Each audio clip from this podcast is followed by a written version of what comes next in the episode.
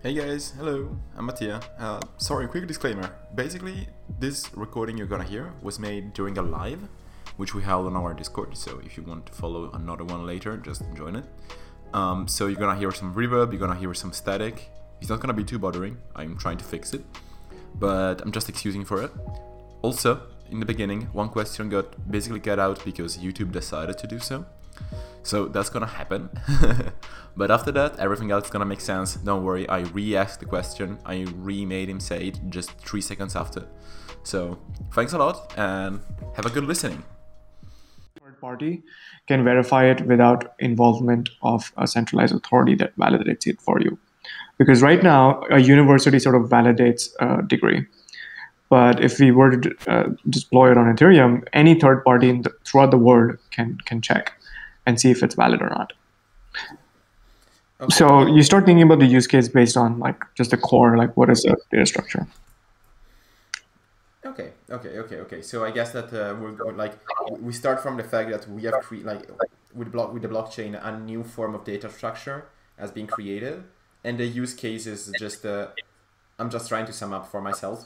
Uh, the use cases just lie in what is uh, uh, what can be done and what works well with immutable kind of data and public right. kind of data. Okay. Exactly. Um, let me actually find a really cool resource that I found. Um, I mean, I studied the CS 185C in college, which basically went over introduction to blockchain and cryptocurrencies. Let me see if I can find it. Such, such a weird thing, knowing that uh, some colleges are actually caring about it. Oh, we did it in 2019. So 2019. Wow, that's like wow.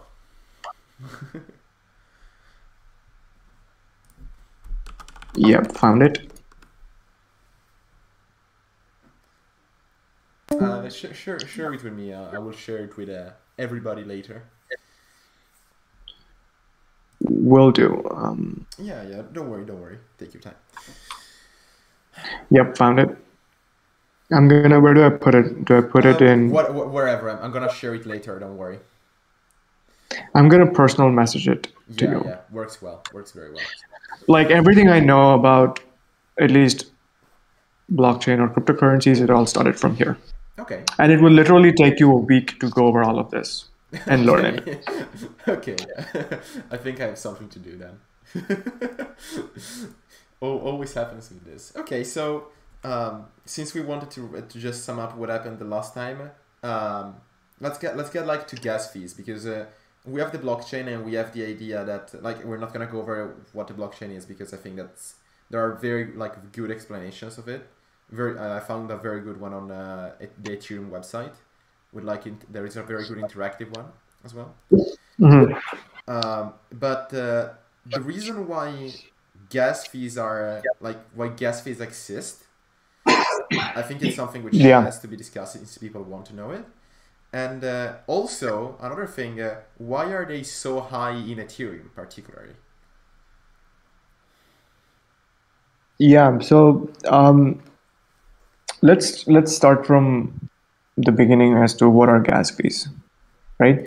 And gas fees are fees that you reward miners for validating transactions in a block. Um, so once they get added, there's there's a new block has been mined every time, and and then there's different areas of research like um, block finality and and uh, how do you sort of get better efficiency around validating these transactions, which again is falls under different consensus modes as we discussed last time. But essentially, gas fees are fees that you provide uh, miners for validating the transaction. Okay. Right? And these fees are high, similar to the Uber example I gave you. Mm-hmm. Uh, if there's a lot of congestion in the network, there's something called surge pricing. And for miners to be able to uh, verify these transactions, there's a certain amount of fee that you provide them. Oftentimes, when the network is quite busy, you provide them a higher fee, which is why they're high usually.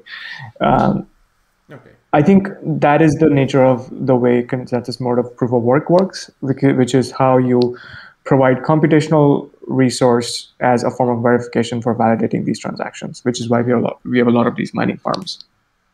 but computational resources are limited and they're often like uh, sort of monopolized by centralized entities like mining farms that you know uh, do this at a, at a much more like commercialized scale which is why proof of stake is, is kind of different and exciting because it's a, it offers a new way of thinking about consensus modes and and seeing if, we can validate transactions more efficiently where you provide we sort of uh, stake it to a delegate and, then those those people are, are sort of who validate these transactions and, and sort of operate in, in a different way than proof of work. And that's essentially how these fees are calculated.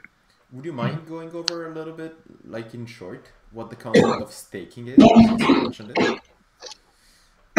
yeah so there's i mean there's different ways of looking um, at, at, staking. Like if you look at staking as, as a definition in um, in defi it, it, sort of stands for um, staking tokens for rewards or uh, or otherwise known as yield farming but in, in proof of stake the way it's sort of it, it's a consensus mechanism and, and, a consensus mechanism is often um, deduced from like achieving consensus from a series of nodes in a network in a trustless way. And and the way you do this is, like I said, you select delegates or validators in in proportion, sort of, uh, to the quantity of their like tokens that are staked uh, with associated like crypto. In Ethereum, it's going to be ETH, and, and those people have sort of different incentive mechanisms to validate these transactions, and it sort of affects like different energy consumptions, but but just more efficient way of achieving consensus in a formulaic way. Okay, okay, makes sense. Makes sense. Thanks yeah. a lot for that. Thanks a lot for that. And yeah. Um, so, um, I just want to go over a bunch of general questions because I think that we can get like a bunch of uh, very good topics out of them. One of them was uh, mm-hmm. so we discussed about. Uh, so we said that like as the blockchain, we can look at it as a data structure, uh, and we can look mm-hmm. at it as a tree. And uh, one question which comes up is uh, okay, uh, we talked about uh, using these transactions to actually like make a machine, make a computer, make logic, uh, and using these transactions to do, for example, in Ethereum, what is called the uh, Ethereum virtual, virtual machine to execute code, etc., etc., etc. One concept which is uh, which has always sort of which I've always wondered is how do you publish what is called a smart contract. And how do people use it? Because uh, like for yeah so smart go for it go for it. Yeah so what the evm does is it stores state on the on the network. That is that it compiles and stores state on the network.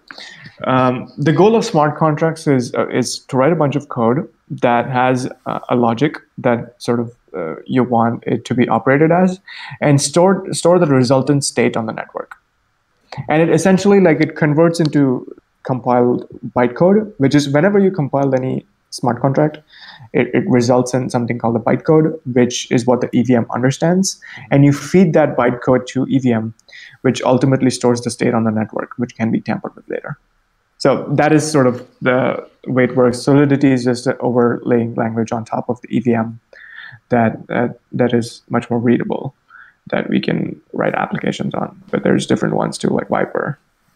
And so, like uh, in like very practical manner, I write my code in Solidity. I write my logic in Solidity. I write my code for my application and everything. What do I do to publish it? Like to get people to use it? Yeah, so it's deployed as in, in Ethereum. There's two different ways. There's contract addresses and there's externally owned accounts, EOAs. And these contract addresses are addresses of app, apps that you've written in Solidity and deployed on Ethereum, and which means it's it's now public. So all the public functions can be called by anybody and, and interacted with. So anybody in the network can use your contract including yourself, given that these functions are public and variables are public.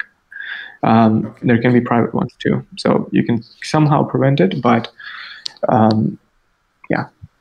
Okay. Okay, fair. Thanks a lot. And um, so this is a short question, but uh, if you if you get your application and you get your code on the chain, technically, like your code is literally open source, right? Because everyone can see it. Everyone can see all of it And uh, my question is, uh, uh, first, if it is that way, so if uh, it actually is, uh, everything is shown, and second of all, is uh, okay, how do you store private data? And if you do, like, do you actually store private data? Yeah, I mean, you can store private data. Um, yeah, you can technically store private data. Um, it's just the variable in the smart contract has listed it private, and you can you can pass in something called message dot value into the payload, and and that's one way that's a store operation. And then you can you can there's a, a really nice table in in this book mastering Ethereum that has all the values of, of these op uh, opcodes that you can call in, and that's storage is the most expensive one, I think. But but yeah, that, that's sort of how it works. You can you can yeah you can store data, uh, and then there's like tools like IPFS that stores the proof of it, which which is in a planetary file system, which is a much more efficient way. It's to understand IPFS, you'd we'd have to do a, a whole another another session of Git, mm-hmm. which is just again a beautiful concept. And Git is like a universe of its own. Uh, but yeah. Okay. Okay. it's starting to get to uh, to something real. Um, and so, is there any sort of um, when you make an application, do you have like do you hold any sort of database on the blockchain, or do you use uh, uh, like external databases to hold the data? Like, do you just use the blockchain itself to store data, or do you do it on other sources?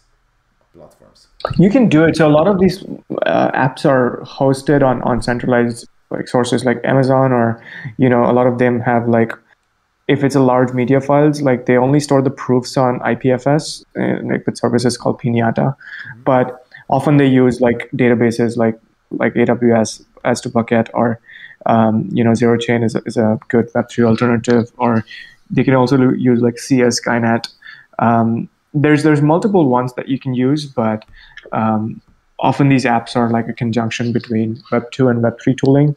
So some of them do have databases if it's needed. If it, if it does need like really high, if you look at an NFT marketplace, for example, it does need a database for fetching efficiently these images and video files mm-hmm. or GIFs, um, which which often is done via Mux, a service called Mux.com. Um, so there's there's depending on your use case, you know, you can figure out the stack and, and build from there. Okay, Okay, that's fair. Perfect. Thank you for this. Um, we're going Western after question. I hope it doesn't bother you if I keep uh, asking you stuff. Not at all. Um, Not at all. So what? what uh, let's go for something which is a bit less technical, and then let's get back to technicals. Uh, two things actually. First, how much does it cost to deploy an application in, uh, let's say, Ethereum? Uh, and second, uh, how do you like is there an in, intrinsic way to make money using uh, a dApps or uh, an application on the blockchain? Yeah um, there's i mean the way you run these applications is, is typically you deploy the smart contract. You can do it on a test network which most people do. There's this faucets where you can get test ETH and you can then deploy it on, on services like Vercel or Netlify, mm-hmm. and, and you can start testing a front end which, which sort of calls these smart contract functions where um, you import the bytecode and APIs and, and, and you can just start calling these functions and, and, and see how it all, and you can deploy it so people can start using them. So Vercel is, I think, the most commonly used one. Even we use Vercel. What is like the, the cost, the average cost of doing so? Um, Vercel costs about like twenty dollars a month um, if you get the premium tier. Um, and I think the the highest cost is testing it on the main network on Ethereum, which which can cost like a couple thousand dollars if you're testing it on mainnet, which is off, which is why you have things called test networks, where you can test these things out. but I think the mainnet deployment and mainnet testing is the most expensive one. Okay, fair enough, fair enough, fair enough. And so like at this point in time again we're not going for technicals right now we're just discussing a bit uh, like uh, at this point in time uh, if someone is developing is it worth for them to uh, develop on ethereum should they be looking at other uh, less expensive uh, nets, sort of like chains actually? I think it's it's worth for them. I mean, Ethereum people develop on Ethereum not big. Uh, I was talking to somebody who works at Ethereum, and he was he was one of the co-creators of it, and um, he mentioned this that people deploy work on Ethereum because it's how easy it is to build on top of it, not not because of of how like it's Turing complete or any other reason. It's also worth checking out Solana or other like networks. Mm-hmm. But and a lot of the other ones, popular ones, are EVM sidechains. But I think you could either go the Rust route or or uh, work with Ethereum, which is still worth it, um, and it's a little bit more simpler to uh, learn. It's similar to JavaScript. Mm-hmm. So I would say, yeah, do it with Solidity. All right. Fair. Perfect. Okay. Thank you for this answer. It was uh, really helpful. And like, uh, uh, if uh, this is like the and the the, the 50 year old Facebook user question, but uh, uh, if I use if I'm using a dApp, um, and if I have to pay a fee to sign a specific contract, so let's say I have to do an operation, like I have to register a new nickname, I don't know, and it costs the, the that needs me to sign a contract for it, uh, and it, and I need to pay for that contract. Uh, can like the dApp take a percentage of that fee?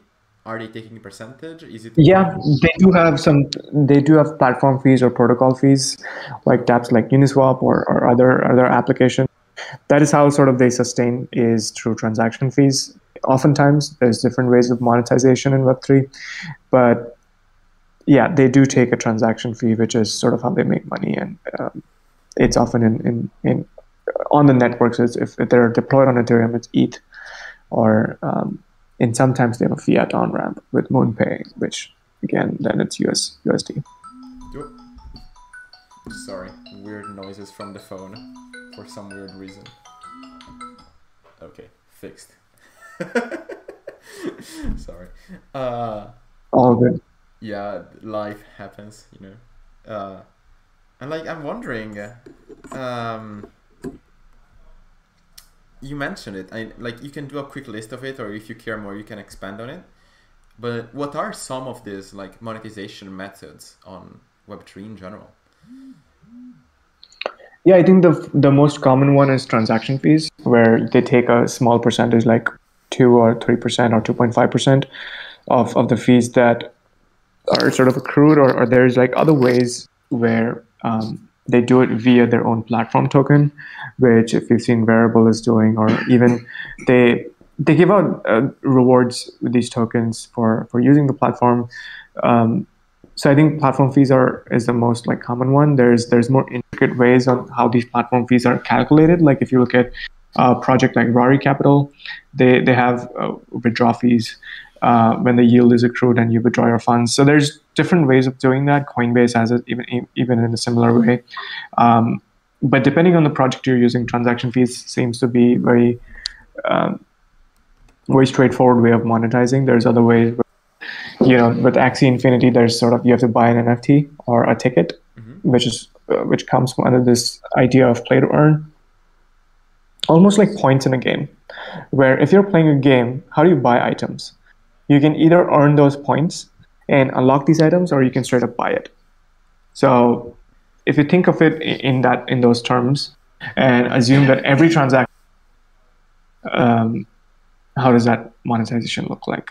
So uh, either tickets with NFT or membership. Uh, it could be you know platform tokens or community tokens, or it could be transaction fees. Um, yeah. Okay. Okay. No, no. I mean, it's it's much better to hear this stuff than to hear uh, advertisement. You know. yeah, I think we wrote a really good article on it. Let me just share that with.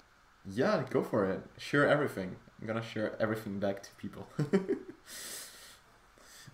I, I love this stuff. I love discussing this because it's, it's such a it's one of these topics where uh, learning it is actually exciting because uh, it's it's mm-hmm. not just a, a, a change you know it's not just a, a, a new modulation or like a new way of sentencing something which was old which is like mm-hmm. 99% of mathematical papers it's just a, an old formula uh, with a new name on it, and like, oh yeah, this, this thing has a minus, not a plus. Uh, yeah. And so hearing something fresh from specifically the computer science world, you know, it's really wonderful. All right, got the link. We'll share. It. Yeah, I mean, a lot of it is very similar to like if you look at city building. So imagine this. Let's let's do a thought process, right? Okay. It's very similar to like building a city. Let's say you um, buy a town or you buy a piece of land. Let's say you buy it in Canada or, or some place where you can buy a land for relatively not that much, somewhere in Europe, depending on where you are. Um, your job is to turn that sort of huge piece of land into um, into at least a functioning economy where people can survive right? That that's the baseline goal. I mean you, are obviously the goal is to you know uh, sort of thrive but there's three groups of people that you can onboard right? Uh, group one are are people that are you know sort of um, farmers or manufacturers or coal miners uh, uh any any kind of uh, people that sort of produce um, goods or services are, are group one people. Group two people are, are service industry people like doctors or lawyers or uh, waiters or chefs or whatever. And, and group three people are engineers and scientists, which are which are people that sort of give 20% better yield or just create solutions that are much more efficient and make make uh, scarcity uh, tangible and uh, build technology that sort of brings it forward. If you had to build a town uh, out of that piece of land, what what sort of ratio of, of these people you would choose to onboard? So obviously you want group one because those are the people that bring in the capital. And uh, to sort of operate the town, you sort of need capital to let's say fund the roads, fund like the port, fund create an airport so people can travel. Um, so that people can do import and export uh, through the seaport. Whatever whatever it is your job is to you know right. sort of run this down. And uh, the core institution that runs it down uh, monetizes it with taxes. Okay. and what are taxes? They're transaction fees. Okay. Right? Okay. And, and that sort of runs the town. But if you think about it if there's one thing that you know you you sort of screw up and if you have just like um, let's say group three people or just group two people, your that, that town will quickly quickly have zero capital because it doesn't have an efficient way to monetize or create any value for people that are internally or even externally. It's gonna start to be it's gonna become a ghost town. All right. Right. So just similar to how we have taxation and uh, um, you know if you think about platforms as cities, that's that's a way of monetization. So I think it's very popular to have transaction fees. All right. Wow, this makes a lot of sense. this makes a lot of sense because uh, uh, one thing which I was worried about uh, was with like the high end transaction fees in general, which is still something which I'm worried about. That uh, the fact that like uh, transactions fees uh, specifically on Ethereum are getting very very high sort of got me to think, okay, is this like not being something for uh, everyone anymore? Like, is this only for people who already have capital? Uh, I think it's gonna start to look a lot better starting next year with proof of stake. Okay. I, I genuinely think that because um, the the sort of mindfuck here is that L2s will start to look a lot like L1s, and L1s will start to look like an L2. So I don't know. just to make the people who actually did not like, just to make the people who did not understand anything about Ethereum just not understand more about it. Yeah. Okay. Okay. Uh, I will stay updated with it because it's truly interesting and it's much more.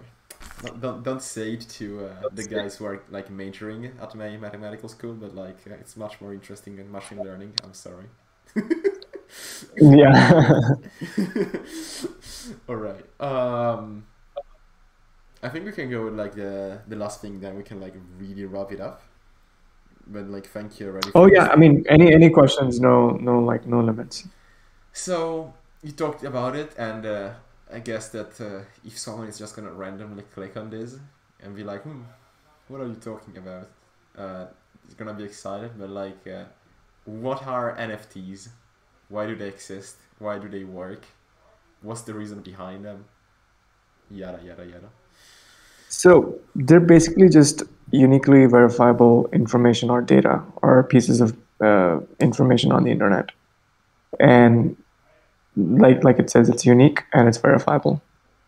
And we, we do have a lot of information already on the internet that's that's somewhat verifiable, but it, it off, opens up new opportunities for people to a like have true ownership that you know they are the rightful owners or creators of, of this form of media. And and there's there's a lot of like interesting copyrights and and sort of uh, uh, rights around people that are creating these media because it's e- really easy to like screenshot or duplicate it. But and, but b it's interesting to see how these what these nfts can unlock which oftentimes they're used as community memberships or even as collectible art but almost like how we attribute value to paper and call it money, we're going to attribute value to information and call it NFTs. So okay. uh, that's that's that's probably a one way to look at it. But yeah, to maybe sum it up in very simple words. And uh, what are like some possibilities? Let's go like beyond art. Let's not stop at just art because you mentioned them. I think that you have some ideas about it. I think, yeah, I mean, any form of information or media, like you know, back in the back in the day, you could you could own um, or you could subscribe to even today you could subscribe to newsletters like Substack, mm-hmm. and and you would subscribe to entire newsletter. Now with Mirror, you can you can sort of purchase NFTs as as just blog articles, and tomorrow you're going to be able to purchase words and letters, like what they, they, they did with, uh, I guess, uh, I guess it's not not a more accurate example, but any form of scarcity that it creates, you know, it's a way of like signaling status and wealth. In in in the real world, physical assets, buying an expensive house or a car way to signal status and wealth. But if we are increasingly living in like a digital world, how do you signal status and wealth in in in like uh, on the internet? And NFTs, given that they can be used as a scarce resource, and, and you can artificially create scarcity around it, they're used currently as a way, way to signal status and wealth. But but the true unlock of these NFTs is is probably um, using that information and, and sort of redistributing value of that. So let's say there is an NFT. A good example of it recently, what happened was uh, an artist launched an album and they fractionalized the NFT, and owners of that NFT could get uh, royalties out of it. Uh, or, or, collectively, I guess, have owned like the Constitution of America as, as an NFT.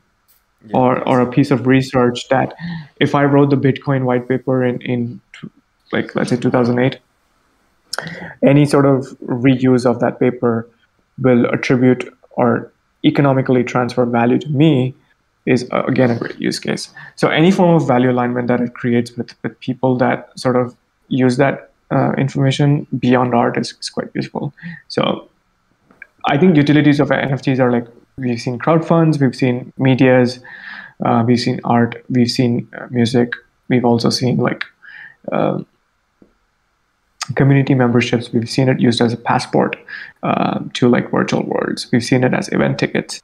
So there's really primitive use cases around but the true floodgates will open when almost any form of content that you create becomes uh, financially uh, like uh, attainable.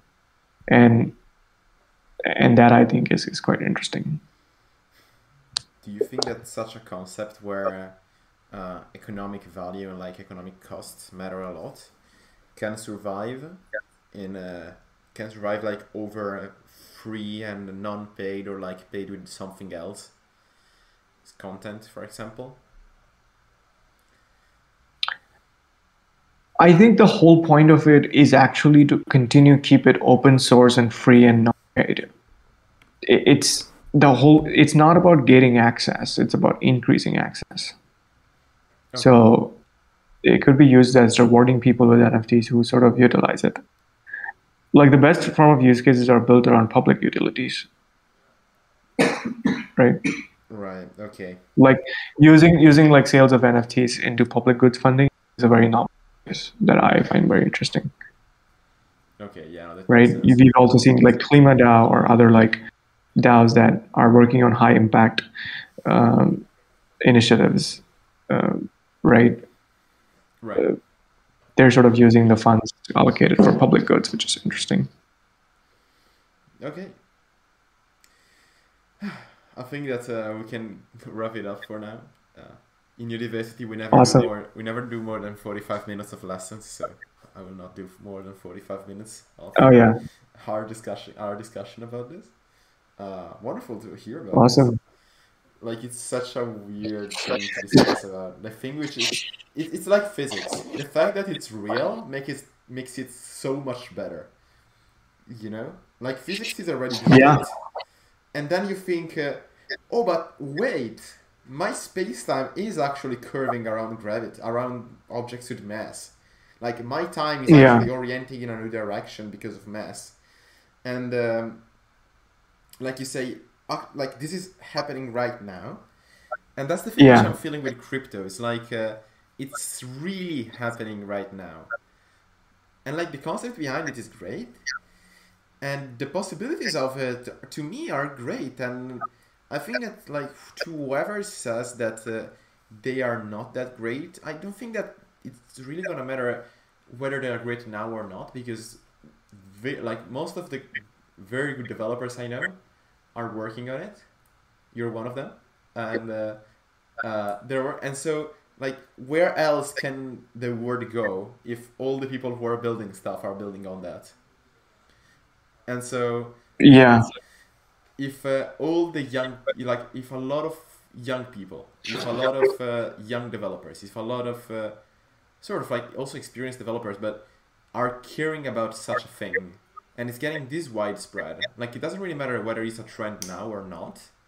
I honestly believe that the fact that there are so many people working on it uh, is gonna make it like work and it's gonna make it a useful thing that no matter where no matter if there is hype now or there is not hype now or whatever it is. Like i just think that people building on it and increasingly like interest increasing in it due to building not due to the prices are going to make it something for the new world and like as you were saying um, validating uh, uh, I don't know, like val- validating education. You know, you have right now you have degrees, but like your degree is a piece of paper, and if you don't ask a university, it's false, basically.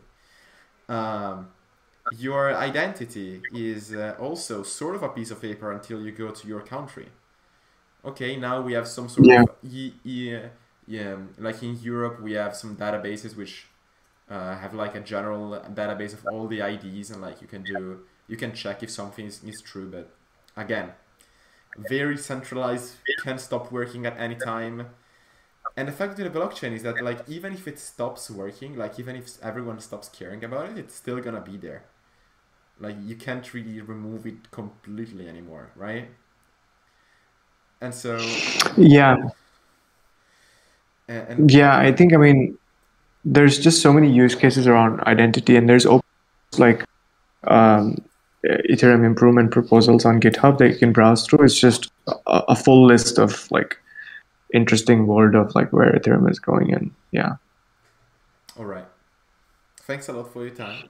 And uh, if we if we can Thank you. another time, I would love to discuss a bit about like uh, other blockchains. Uh, because like there are, I think that there are some very interesting concepts. Just the concept of them, not really going into technicals, but like uh, Mhm. uh, I do not know if you heard about uh, IOTA, for example. Uh, IOTA. IOTA, yeah, It's in the another- very beginning, yeah. it's a very weird concept as well. They're like um, instead of using a blockchain, they use uh, what's called a tangle. So they have instead of like extended proof of work, everyone everyone does its own proof of work and validates its Right. own transaction. And uh, uh, the idea is that like you're not distributing uh, the whole entire blockchain to everybody every single time. Uh, you're just creating a network between people. Like every time a transaction is validated, a specific amount of transactions behind it are covered with them. Uh, I'm very like another very complicated thing, uh, but it's super cool to just see so many ideas going into this. Like you, we begin with. Uh, I think that we begin with the Web three just being uh, people thinking about Ethereum and then the concept of it can go in so many different directions. Like it's not just limited to what you can build with Ethereum, which is already a lot, but it's uh, the, just the whole mindset behind it, which can be phenomenal. Yeah. Right. Thanks a lot, Jenil. Uh, Anytime. let me close this up. I hope that it. I hope that it will, it will help as much people as possible, and I hope it will get someone interested into it. Uh, let me end it. If you, if anyone has a question, because I see that some people are following us on YouTube, that's wonderful. If anyone has a question, just shoot me a DM. Cool. You can come on uh, Discord. There is a link below. You can just send me a message, and uh, I'll spam Jenil's messages and get your question. All right. Perfect. Let me end this thing.